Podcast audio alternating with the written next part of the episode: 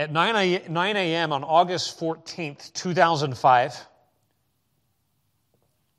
Helios Flight 522 took off from Cyprus for a routine flight on its way to Athens, Greece.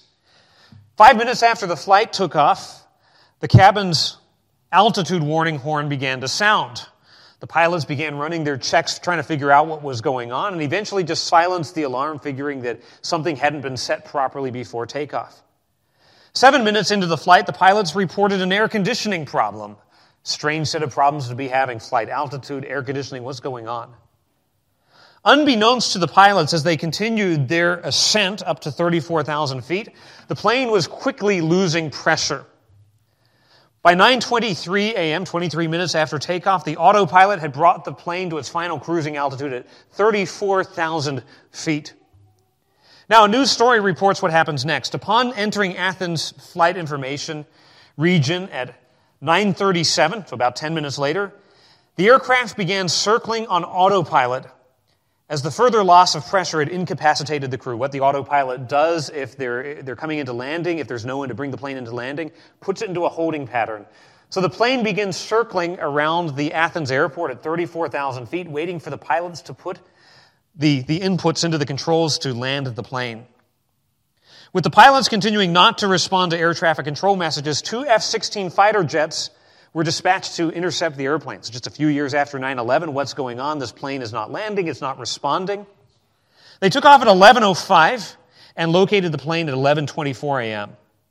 The fighter pilots reported a curious scene in the cockpit. They were able to look into the cockpit, and what they saw troubled them immensely. Both pilots were slumped over the controls, and looking in through the windows of the plane, all of the, all of the passengers were also incapacitated. But then they noticed a flight attendant with a portable oxygen tank trying to take control of the plane. But tragically, because the plane had been circling, they ran out of fuel. And then just minutes later, the plane crashed into a hillside. Tragic story, isn't it? Tragic story of a plane that doesn't have anybody at the controls. There's nobody there who is directing the flight, bringing it into a safe landing. When there's no one in the cockpit at the controls, danger is very imminent. I think all of us would be very troubled if we were on a flight and the, uh, the, the, the, stewardess came onto the intercom to be like, hey, our plane has taken off, um, but our pilot is nowhere to be found. Like, he's disappeared. Or the pilot has had a heart attack. We don't know what to do. That would be absolutely terrifying. Sometimes does it not feel like history is like a plane without a pilot? It's sort of going on autopilot. It's on its way, you know, sort of going somewhere. But it feels like there's nobody at the controls, and it feels like eventually, sooner or later, it's going to crash into a hillside. Or maybe we feel like we have to rush the cockpit and take it over because whoever's at the controls is doing a terrible, terrible job. Well, in today's text, the, the passage we just read, what we will see is the fact that God is indeed sovereign over everything. We're coming into the the last night of Jesus' life before the cross. It's Thursday of the Passion Week. He's going to go to the Last Supper. He's going to be arrested. And in a few hours, he will be standing trial before the Sanhedrin. By 9 a.m. on Friday morning, he's going to be on the cross. We are literally coming to the darkest point in human history. We're coming to the hour in which Satan has his sort of hour of triumph over God, if you will, or so he thinks. We're coming to this point where there's there, this, this horrible plot involving the Sanhedrin and Satan and Judas Iscariot. What's going on? It feels like there's no one at the controls of the plane. And yet we realize that through all of this, God is firmly in control, working his plan. That, listen, if he is sovereign over the events leading up to the crucifixion of his son, then surely he is sovereign over the events of your life and my life. Now, the reason why we're going to actually go all the way to verse 20, I had the bulletin printed before I, uh, before I fully studied everything out, I realized this text is bound together by a laser focus on Passover. You notice in verse 1, we get this broad statement the, the Passover drew nigh.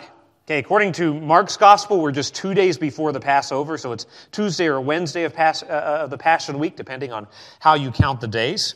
So it's drawing nigh, we're getting close to that time. Verse 7, we're told that it is the first day of the Passover celebration. You get Passover, and then after that, the Feast of Unleavened Bread lasts for seven days, so a total of an eight day festival celebration. And then verse 14 brings us down to the hour of the Passover celebration. So we've got general time frame, day of, specific hour. It's like the text is building up to this climax, which is Jesus celebrating Passover with his disciples. Here's the point this morning God accomplishes his plans. Through the events that we're going to study here this morning and actually in the in coming weeks, we're witnessing God accomplishing the salvation of sinners and nothing stands in his way. In fact, the God that we serve and worship is a God who accomplishes his plans not in spite of man's evil, but through man's evil. The plots of the Sanhedrin and the whole, the whole nine yards is God's plan to accomplish your salvation and my salvation. Our salvation rests on God successfully carrying out the plan as laid out in this text.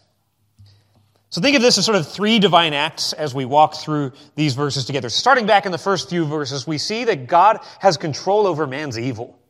We think a lot of people would say, you know, God is in control, but evil, that's kind of outside of his control. That's sort of, okay, that's all attributable to man. God has sort of nothing to do with it.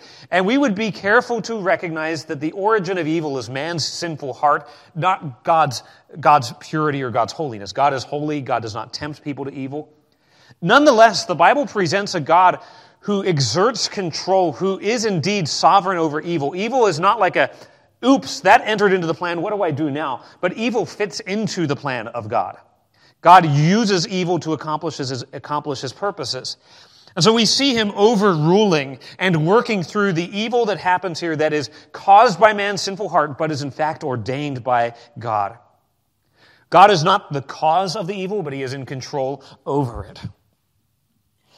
So notice what we have going on here. Verse 1 says, The feast of unleavened bread drew nigh, which is also called Passover. If you read back in the Old Testament, there are actually two separate festivals. There's Passover, celebrating Israel's deliverance from the death angel. And then there's the festival of unleavened bread. They had to get out of Egypt so quickly, there wasn't time for the dough to rise. And so to remember that every year, they would eat unleavened bread for seven days, a week long celebration. It's in this setting that we see the chief priests and the scribes. So we've got the, the head priests, the leaders of the temple, and we've got the scribes who are the, the experts in the law. There are two segments of the Sanhedrin. These are the official religious leaders of the people of Israel. And they've been seeking, the, the tense of the word sought is they have been seeking, they were seeking how they might kill him. So they've been, they've been trying for, for, for chapters now to get rid of Jesus but they've been unable to do it. Why? They feared the people. So you just back up to, just for sake of illustration, look at the end of Luke 19, verse 47. So this is the whole run up to the Passover. Jesus taught daily in the temple, but the chief priests and the scribes and the chief of the people were seeking to destroy him. So they're, they're, they're trying to figure out a way. How do we get rid of Jesus? How do we assassinate him? How do we silence him? But they could not find what they might do, verse 48, for all the people were attentive to hear him. So Jesus is popular with the common people. The leaders, however, do not like him. They don't like the fact that he's coming and cleansed the temple. They don't like the fact that he's teaching the people, and they are looking really, really foolish. Look down to chapter 20, verse 19. So Jesus gives that parable of the tenant farmers where he says, The vineyard's going to be taken away from you. It's going to be given to the Gentiles. God's going to judge you. And the chief priests and the scribes, notice these guys just keep showing up. They're just opposing Jesus at every turn. The same hour sought, they're, they're, they're trying, they're attempting to lay hands on him, to, to, to seize him. And they what? Feared the people, for they perceived that he had spoken this parable against them. And then, of course, Luke 21, we have the, the clash between Jesus and all the segments of the religious establishment. At this point, they are furious. They, they, they will stop at nothing to see Jesus murdered and to get rid of him. They're driven by fear. They're driven by jealousy. They're driven by anger. There is nothing righteous in their motivation. It is pure pride and evil and wickedness that is driving them.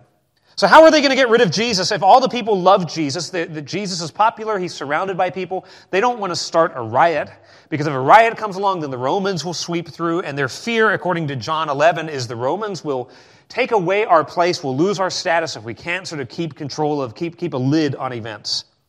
Well, enter Judas, verse 3.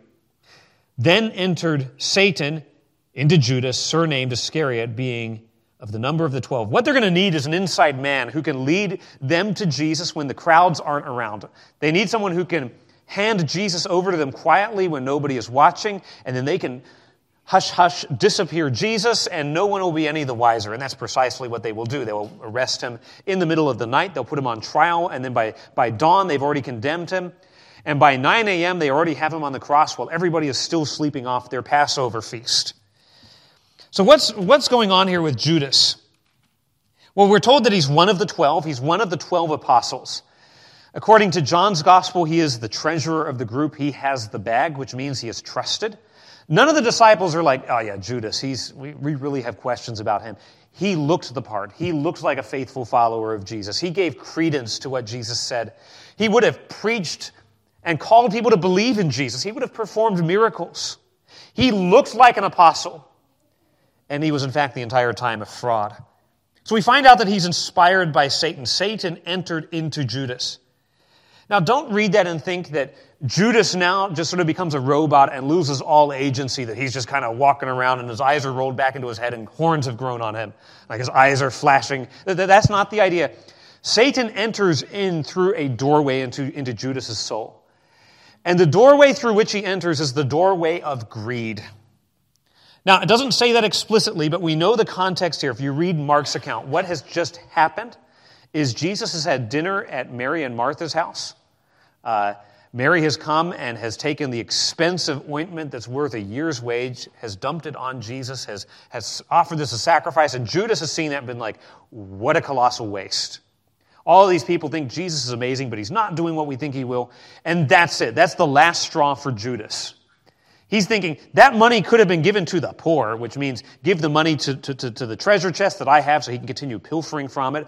According to John 13, uh, John 12, rather, verse 6, and John 13, verse 29, Judas was stealing from the offerings the entire time. He's embezzling money. He's driven by greed. And notice what they do to get him to, to hand him over. He went his way and communed with the chief priests and captains how he might betray him unto them, and they were glad and covenanted to give him what? Money. 30 pieces of silver, we're told in Matthew. So Judas is inspired by Satan, but Judas is motivated by money, love. One of the reasons I can say Judas has agency in this is verse 4 and he went his way. Judas is not being sought out by the religious leaders, he's seeking them out. It's not like they kind of buttonhole him, push him into a corner, and say, hey, we'll hurt your family. No, no, no. He does this willingly. I'm going to hand Jesus over and I'm going to get rich in the process. You can understand why he might do this. The chief priests, the, the temple captains in verse 6, these are sort of the, the head of the temple police. They're, they're rich people, they're well off people. They have the ability to, to make Judas rich, to do good things for him. He's attracted to their, their money, to their power. So, what does he agree to do? He agrees to hand Jesus over in exchange for money. The doorway into his soul was labeled greed. The greed was present all along. By the way, it's not just Judas. Luke tells another story in Acts chapter 5 of another group of people, a couple named Ananias and Sapphira. Satan had deceived them to lie into the Holy Ghost. What's driving them? Greed. Throughout Luke's gospel, Luke has warned again and again and again the dangers of covetousness and greed. Back in Luke 12, verse 35, he says, Take, take heed and beware of covetousness, for a man's life consisteth not in the abundance of the things he possesses. He tells the story about the guy who builds the barns, tears them down to have bigger barns. He talks about the rich man and Lazarus. He warns again and again and again of the deadly danger of greed and envy. I think this should be really, really sobering to you and to me. Because listen, greed is not one of those sins that we put at the top of the list of sins that are deadly destructive. I think if we were to poll sort of conservative Christians today, it'd be like, so what is really wrong with America?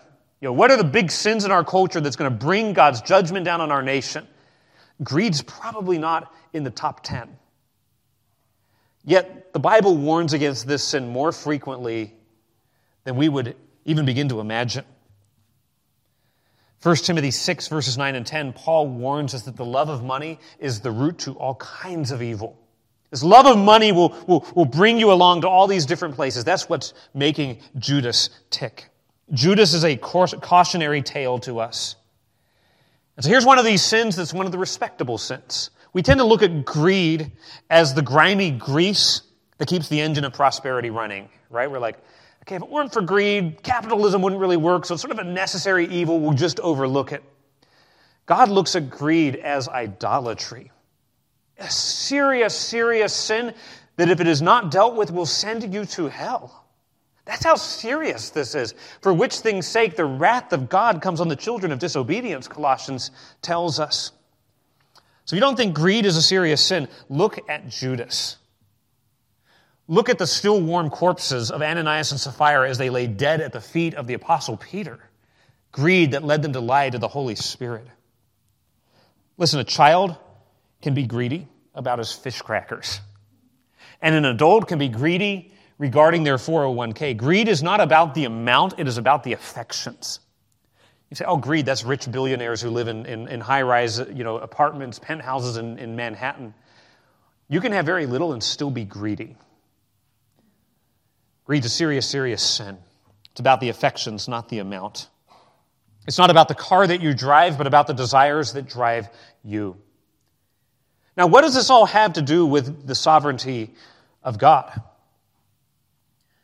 Well, Jesus came into this world to go to the cross. That is plan A.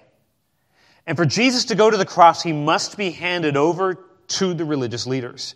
Jesus must be betrayed. He must be crucified. And you say, well, maybe this was just sort of God fitting this into, the, into his plan. Go over with me to the book of Acts, chapter 2. Again, this is Luke writing this, so there is consistency in his theology. In Luke chapter 2, Peter is preaching on the day of Pentecost, just mere weeks later. And I can imagine that some of the people who were part of this plot are in the audience. Okay, this is not like ancient history, people who were there, who were there for the rejection of Jesus. So look at what he says in verse 22. Ye men of Israel, hear these words Jesus of Nazareth, a man approved by God among you by miracles and wonders and signs which God did by him in the midst of you, as ye yourselves know. Him, speaking of Jesus, being delivered by the determinate counsel and foreknowledge of God, ye have taken and by wicked hands have crucified and slain. You notice, who he, notice what he says there? He says, okay, you, you killed Jesus, you killed the Messiah, you are responsible for that evil. The chief priests, responsible to, before God for their evil. Judas, responsible before God for his evil. Yet, Judas's greed, yet the high priest's hatred of Jesus was ordained by God. That's not me saying it, that's Peter saying that. Jesus was delivered by the determinate counsel and foreknowledge of God. This is not just God knew that this would happen in advance. He knows this because he determined that it would happen. Okay, so do you have a category for that in your theology? A God who actually ordains evil to happen. See, a lot of the objection that comes up right now is if God ordains evil, that makes God responsible for evil. But the Bible puts both of these truths side by side. God ordains evil, but he is not the cause of it. God factors evil and uses evil for his plan and holds guilty sinners accountable and responsible for their evil. The people of Israel would be judged for this. You want another illustration? Read Isaiah 10. God's like, I'm going to use the Assyrian Empire as the rod of my judgment. So they're going to come through, they're going to judge all these nations, they're going to conquer, they're going to destroy. And God's like, I've ordained that to happen. And then he says, now they don't know this, what's going on. They're doing this out of the greed and wickedness of their own hearts. And guess what I'm going to do? I'm going to turn around and judge them for the greed and wickedness of their own hearts. He says, I'm using them like an axe in my hand, and then I will judge them for the evil that they do. Like, well, I, I don't like that. That's what the Bible says. That, that God ordains evil, God overrules evil, and God judges and hates evil. So we, we, we learn that in James chapter 1, God does not tempt any man with evil. God did not have to come along and make Judas do something and win again. Judas's heart was already greedy. None of us are born into this world with a heart that is good. Our hearts naturally go after evil. God's not the cause. The cause of evil is our own sinful heart, but God plans and ordains the evil. Now, think about how this can be an encouragement. One of the things I love about the Bible is the Bible does not pull punches when it comes to the evil of society and the depravity of the human heart. It doesn't. It, it, it paints it in very bleak and clear colors. Evil is prevalent. I think this passage pulls the curtain back on just how wicked the human heart can be. Here's God in the flesh, and what are they doing? Let's figure out how to murder him. Here's God in the flesh. Judas knows that. Let me sell him out for a little bit of money. The human heart is evil. Our society is evil. Let me just say it bluntly. Our society is wicked. We can see it in the world around us. We, we see it in the wickedness of the transgender ideology. We see it in a culture that is completely pornified and that normalizes sexual promiscuity. We see all 10 of the 10 commandments rejected with impunity and often with celebration. We see Satan, the God of this world, blinding hearts to the gospel. What a mess. And we all know that, and it's very easy at that point to then get very discouraged. It's easy at that point to become fearful. It's easy at that point to become angry and start raging at the culture. But if we can take hold of this truth that God is sovereign even over human evil, we can then do what Psalm 37 says Fret not thyself because of evildoers, neither be thou envious against the workers of iniquity, for they shall soon be cut down as the green grass and wither as the green herb. If God is ordaining and overruling every evil actor in the story, Judas included, that means that even the evil in this world today is under the control of God. It means we don't take it lightly, but we recognize that God is greater than the evil. I say that because I think we as Christians tend to become fearful and angry. We tend to say, when there's evil around us, maybe we need to pull back. Maybe we need to retreat. Maybe we need to hide. Maybe we try, need to try and shield ourselves from the evil around us. But if we recognize what the Bible says, God is sovereign over it, we can be hopeful even when the light is going out. We can be optimistic in the sense that we know that God wins in the end. And we can raise our children. Sometimes people are like, oh man, I don't want to raise kids in this world. I'm, I'm excited to raise Timothy. Even though this world is evil, yeah, he's going into an evil world, and guess what? The world has always been evil. And he'll have an opportunity to shine as a light, and he might even have the opportunity to suffer for Jesus when he's older. And that's a good thing because God is sovereign even over the evil. Sometimes I wonder if Christians actually believe that God is sovereign because of the way that we just despair when we look at the evil around us. I'm not saying pretend that the evil's not evil. We can look it full in the face and say, and God is in control over it. But let's move on to this next divine act. We see God here overruling man's evil. But now we come to the preparation of the Passover. We got Peter and John. What a contrast. Judas is going out. These guys are getting sent out. What a contrast between the faithless Judas and the faithful disciples. By the way, these guys aren't perfect. They'll, they'll mess up pretty royally before the night is over. But the point being is they obey and they follow Jesus, even though there are failures in their lives. The second divine act here that we see is that God orchestrates the details. God has control not only over man's evil, but over life's daily details. You see, sometimes people will say, okay, I believe that God is sovereign. And what people mean by that, they'll say, well, God's sovereignty is like a big cruise ship. It's on its way to a certain destination. It's on its way to, let's say, the Bahamas. So the destination settled, but what you do on the cruise ship is totally up to you, and the details are sort of left up to us to color in between the lines. What this text shows us is that even the details, not just the destination, not just the big picture stuff, but the little picture stuff, is under God's control. So we look at this. We have the day of Passover, uh, day of unleavened bread, when the Passover must be killed in verse 7. So it's now Thursday of the Passion Week. It's now the day, it's called the 14th of Nisan. It begin, begins at sundown. That's the day of Passover. It's around March, April, depending on how their calendar is sort of a, a lunar type calendar, so it doesn't quite line up perfectly. But it's the Passover time. And on that Thursday afternoon, before Passover formally kicks off at sundown, there is a time called between the evenings. It's sort of late in the afternoon where every Jewish family would bring a lamb to the temple court. They would slaughter the lamb at the temple court. Then they would take the lamb home. They would roast it. They would cook dinner. And then when the sun went down, the family would gather together to celebrate the Passover meal and remember what God had done in delivering Israel from Egypt. But what I want to draw your attention to is the emphasis here on timing. Jesus is not just like, hey, we'll just celebrate the Passover any old day. It's fine. We can do what we want. It is the time when the Passover must be killed. This is not just a must because it was required by the law, it's a must because it's required by God's plan. Jesus must celebrate Passover with his disciples. The, the, the, very details, down to the second of his life, are orchestrated by God. There's something important about Passover. There's a reason why Luke is telling the story in such a way to say, Passover, really important. Why? Because Jesus will be the final Passover lamb. Just as the lambs were slaughtered to spare the firstborn in Egypt, Jesus will be slain to spare and to save and to rescue his people under the new covenant.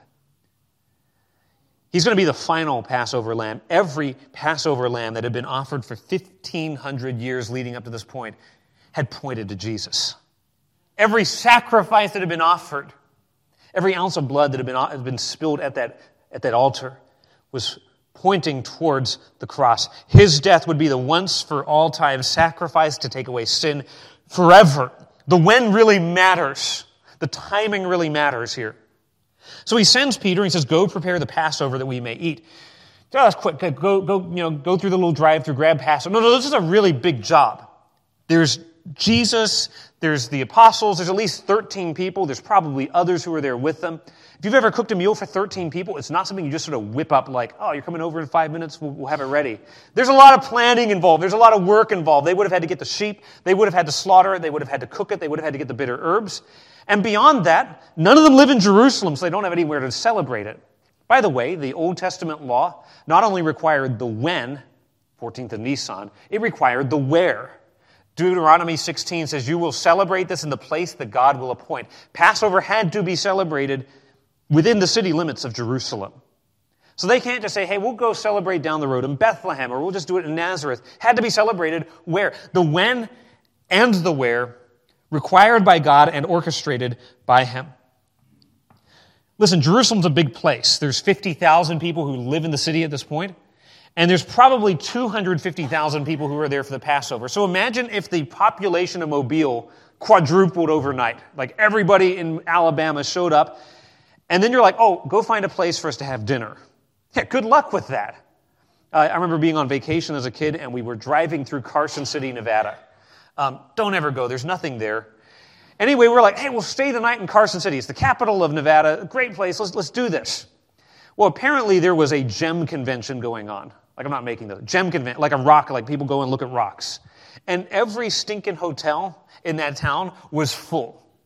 Like no, no room in okay, if the city of carson city could fill up for a gem convention jerusalem is packed to the gills and spilling over people camping out on the side of the mount of olives. So go find a place. Good luck. Tight tight real estate market you know? There's not much space that is around which makes this all the more incredible they ask the question in verse 9 where wilt thou that we prepare and he said Go into the city, you'll meet the guy with the pot, follow him to his house, go talk to the person, and you're going to find a room, not that's just available, that's already ready to go. Okay, th- this isn't just coincidence. This isn't just Jesus like, he lined this guy up and been like, the pot will be the secret signal. Like, no, no, no, this is divine foreknowledge. This is Jesus as God in the flesh orchestrating this down to the final detail. Normally, men did not carry water pots. That was women's work in the Bible. Sorry, that's not like, that's just the way it was. The, the, women would go to the wells. That's why you see Rebecca at the well. That's why Moses meets his wife at a well. That's why the woman at the well is there in Samaria. That's what the women did. I don't know what the men were doing, but the women had to go get the water and lug this heavy water jug back to the house. So the fact that there's a guy with a water jug would be a signal. Okay, that, that particular guy to a particular house that has a particular upstairs room that has space and that, according to verse 12, is already furnished. It's already got the, the, the, carpets and the couches and the table and everything ready to go for them to prepare the meal. Here's the point Jesus perfectly predicted the precise location of a single guy with a water pot. And he leads the disciples to the prepared place to eat Passover. None of this is a mistake. This is to ensure that God's perfect plan would be fulfilled. Remember Judas? He's looking for an opportunity to get rid of Jesus. What a better place than if he knows when and where they're going to have Passover. He can be like, hey guys, six o'clock tonight, over here on Ben Yehuda Avenue. Come, come, come arrest him. Since it's Peter and John doing it, Judas has no idea. He's going to be, he's going to find out when everyone else finds out where it's going to be. Jesus has to have Passover with his disciples. There's a bunch that he has to convey to them, a bunch that he has to teach them that must happen. So, since Judas isn't privy to the planning, Jesus would not be prematurely arrested. Maybe you're here today and you're not a Christian. Thank you for coming, by the way. We're glad that you're here with us. Uh, we, we, love to have people come and visit and people who have questions. Maybe you're a bit skeptical about Jesus of Nazareth. One of the things that emerges from the Gospels is whenever Jesus predicts the future, he always gets it right. Every time. There's no account of Jesus making a prediction about the future where he gets it wrong. He's not like these so called prophets that, that claim the name of Jesus who go on to TBN and say crazy stuff that never happens. Everything he says comes to pass. That's something you have to wrestle with to say, who is this Jesus of Nazareth? If he makes predictions and they happen exactly as he said they would. If he gets these kinds of things right, why would you doubt his statements in other areas? Why would you say, yeah, I like Jesus of Nazareth, I just don't like the things he has to say about marriage? Or Jesus of Nazareth, yeah, sure, he speaks authoritatively about the future, but the stuff about hell is a little heavy for me. I'm going to just sort of set that to, to the side. If Jesus speaks with this kind of authority, if he really does, if he really speaks with this kind of authority, does that not mean that everything he says has great weight and should be taken seriously in our lives? But again, what does this show us about God's sovereignty? According to Ephesians 1 and verse 11, God is working some things according to the counsel of his will. No, no, no, no, it doesn't say that. God is working the big things according to the counsel of his will. No, Ephesians 1:11 says God is working all things according to the counsel of his will. By the way, that's in the context of God saving his people. All of it, all things, that is that I take that to be to mean all things. God is working all things according to the counsel of his will. He is the plan that he established in eternity past, he is carrying out perfectly in time, and he is working everything according to that plan. Everything that happens, therefore, is part of that all the way down to the details.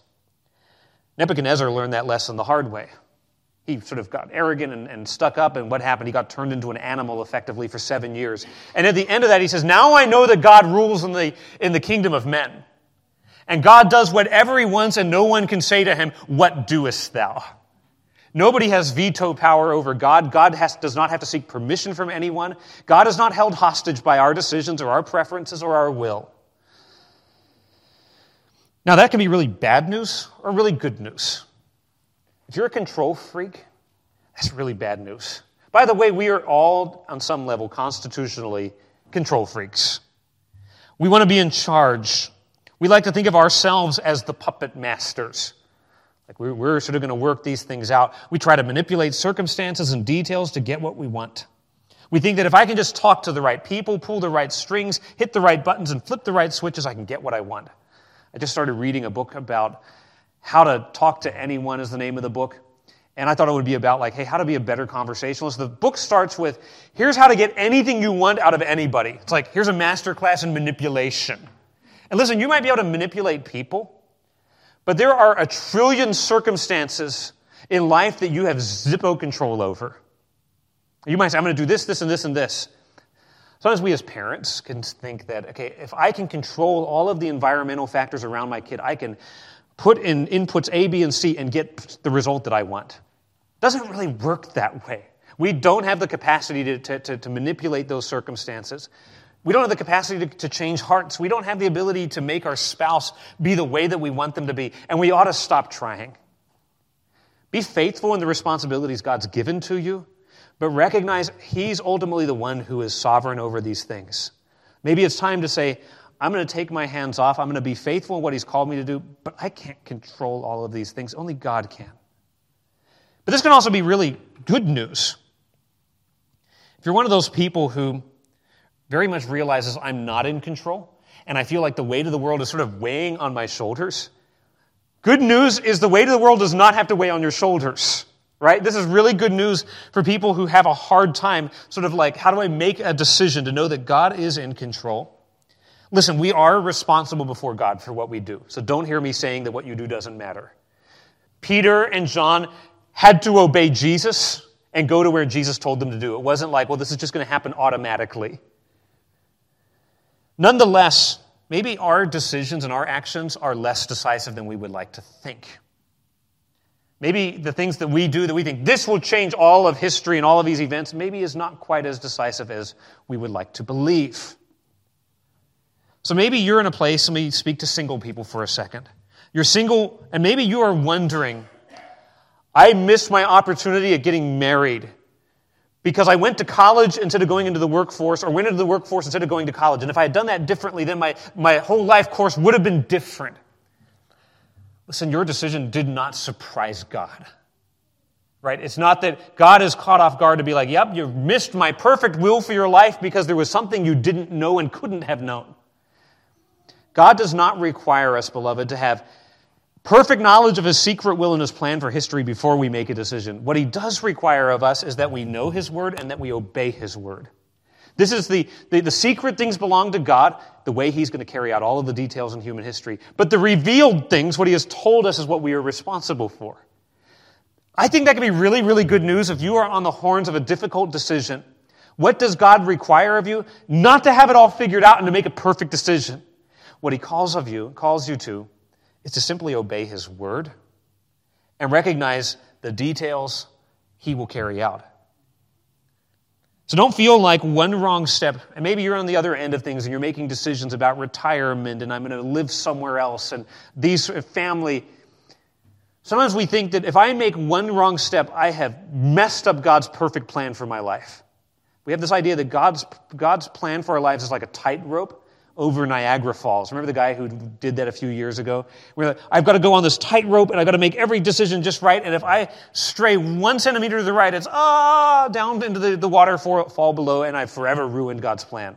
That's not how. What does that say about God? No, no. God is a loving, generous God. His will is like a super highway with different lanes and speeds. It says, obey me, and there's different speeds that we can be operating at and different lanes we can go in. Here's my point. If, we recognize that God is sovereign, wow, that takes the pressure off of us. So Proverbs 16 says, Commit thy works unto the Lord, and thy plans, your thoughts will be established. There are many plans in the heart of man, but the plans of God, those will stand. Proverbs 16 and verse 9. That's comforting, isn't it? Now, I want to just dip, dip our toes into this final point, and we'll pick up with this next time because there's, there's a lot here that I don't want us just to speed over. But we come to the Passover celebration itself, and we see God's control over salvation's plan. We see God executing his plan. Jesus says in verse 15, With desire have I desired to eat this Passover with you before I suffer. For I say unto you, I will not any more eat thereof until it be fulfilled in the kingdom of God. Now, here's the, here's the simple point I want to make here in the Last Supper, this is not just Jesus saying, Man, I really want to have one good final meal before I'm executed like a criminal on, on, on death row. Like, hey, you get to have your hamburger, steak, or. No. This is the coalescing of all of history into a single moment. Passover, what does that represent? God's dealings with Israel in the Old Covenant, bringing them out of Egypt. Jesus is going to take this Passover celebration and completely reinterpret it and give it a brand new sense of meaning. Says, okay, you've been looking back and remembering what God did in the past. I'm going to give this new meaning in the present, and you're going to do this thing until I come, this remembrance. And he transforms Passover into communion, which goes from being an annual celebration to being a regular celebration when, when God's, whenever people, God's people gather. He says, You're going to do this until the, the kingdom comes. You see how we have past, present, and future, all of these threads coming together into one place, all of the roads intersecting into a single square, all of God's plans for human history coming together in a single meal. That's pretty incredible, right? That's quite remarkable. And it's not the meal per se, but it's what the meal represents. Jesus giving his life for the sins of the world and spilling his blood to establish a new covenant. Here's the point that I want to make. We've talked about God over, overruling evil. We've talked about God's sovereignty in the details. But here we see God's sovereignty over the entire sweep of human history.